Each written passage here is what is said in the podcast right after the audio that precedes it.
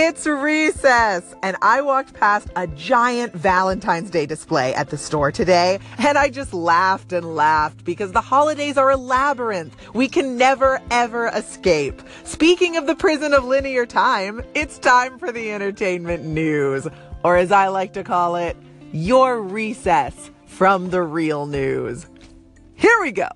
Musician Sara Bareilles is joining the cast of NBC's live musical Jesus Christ Superstar. But before you get too excited, she's playing Mary Magdalene, not Jesus. So it's not, I repeat, it is not an Allison Williams in drag as Peter Pan situation. I don't know who's going to play Jesus, but you could do a lot worse than Sara Bareilles, NBC. Just saying, her hair could stay the same.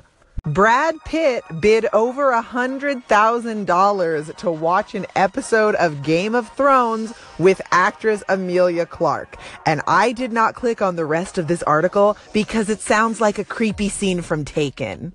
Eminem's song Till I Collapse is the most popular song to work out to, according to a study of Spotify playlists. Eminem's song Lose Yourself is the number three song. So generally people like to sweat it to Eminem. We used to play Lose Yourself before our high school basketball games, and all it did was make me too nervous to make my free throws. That's the reason I'm going with.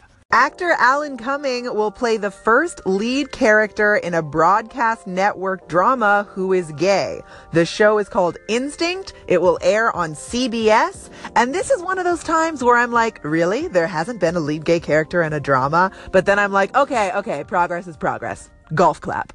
The Golden Globes are tonight, and I can't tell you who will win, but I can tell you who will present. Notable celebrities presenting at the Golden Globes tonight include Jennifer Aniston, Mariah Carey, Roseanne Barr, and Ricky Martin. As soon as I read the name Ricky Martin, I realized I am crazy ready to have some Ricky Martin back in my life. Does he feel like making a comeback? Because he can have some of my money if he wants it. As a nation, we need La Vida Loca now more than ever. Ricky Martin, if you can hear me, rise up, put some gel through those highlights, and give this city the hero it deserves.